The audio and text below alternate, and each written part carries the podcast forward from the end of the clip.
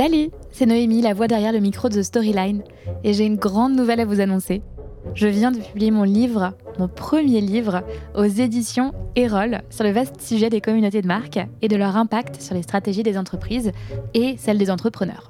Du coup, pour fêter ça, bah, je vous propose un format un peu différent des interviews de marketeurs, d'experts, de communicants auxquels vous êtes habitués si vous écoutez déjà le podcast depuis un petit moment.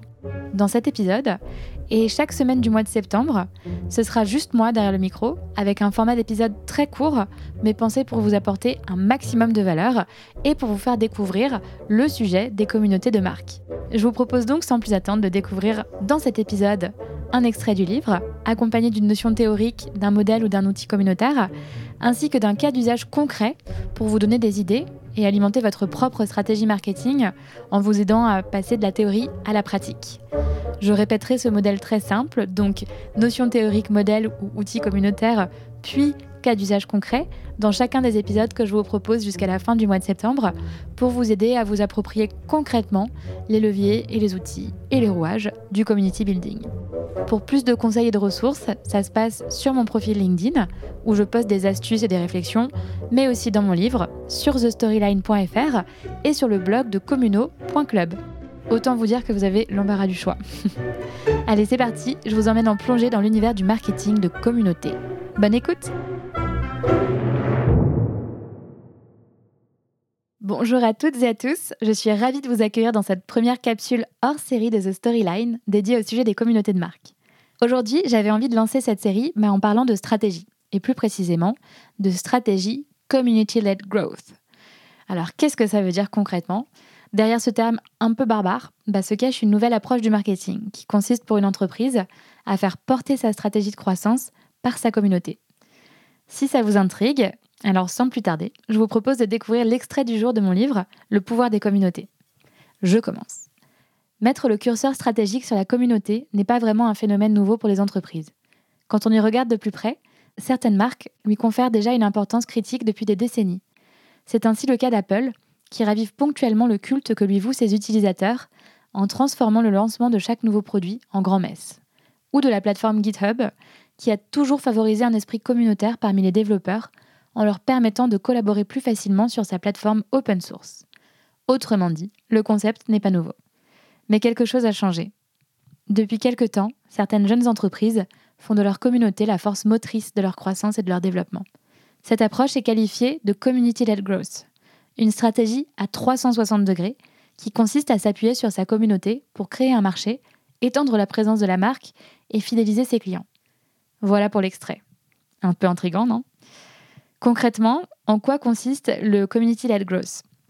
Et de quoi parle-t-on quand on dit que les marques mettent la communauté au cœur de leur stratégie de croissance? L'approche est en réalité très très simple. Enfin, d'un point de vue théorique, parce que pour l'implémenter, c'est toute une autre paire de manches, c'est vrai. Mais en gros, l'idée du Community-led Growth, c'est de s'appuyer sur des leviers divers pour faire participer ses membres au développement de l'entreprise sur plusieurs aspects. Par exemple, bah, le développement de sa visibilité et sa notoriété de marque. Ou le recrutement de nouveaux membres, la conquête de nouvelles audiences, de nouveaux clients. Ou l'amélioration de produits et services grâce au feedback de la communauté, voire même la co-construction de produits en partenariat avec ses membres. Ou encore bah, des choses comme la délégation d'une partie de son support client ou de son succès client à la communauté, l'exploration de nouveaux marchés, etc. etc. La liste des manières dont on peut solliciter les membres bah, de sa communauté au bénéfice de sa marque est très très longue. Mais vous avez l'idée, théorique. Et je vous avais promis un exemple pour clarifier tout ça. J'avais un peu envie du coup de vous parler de Notion. L'outil de productivité et de prise de notes a en fait connu un tel succès que les membres de sa communauté ont naturellement pris une place dans sa stratégie de développement et une place très très conséquente.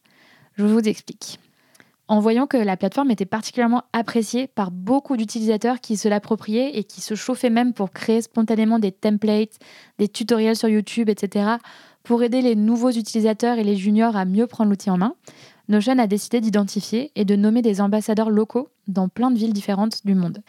Ces derniers collaborent aujourd'hui avec les équipes de Notion pour organiser des événements locaux, partager les bonnes pratiques d'usage de Notion, faire connaître l'outil, identifier les membres les plus actifs et même leur proposer de devenir à leur tour des ambassadeurs ou des enseignants Notion ou encore des consultants certifiés qui sont rémunérés pour aider les entreprises à s'approprier Notion.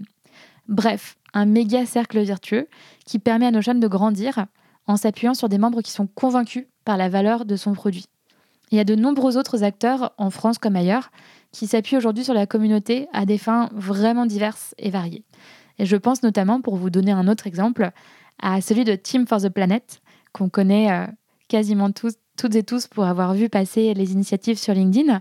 Team for the Planet, qui est donc une initiative qui finance des projets à impact et de décarbonisation, en tout cas des projets dédiés à la protection de la planète.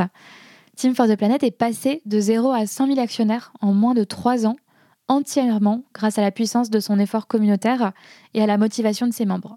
C'est énorme, de 0 à 100 000 en moins de 3 ans. Une belle prouesse qui a été en fait vraiment portée, poussée et alimentée par la communauté.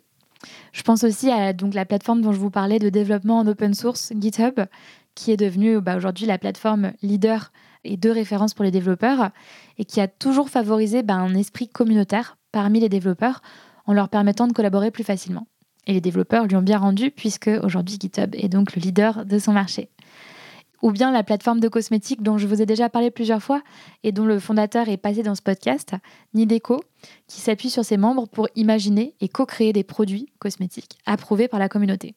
Bref, vous l'aurez compris, la communauté est un puissant moteur de développement, qu'il soit économique ou bien qu'il touche plutôt à l'image de votre marque ou aux produits de votre entreprise.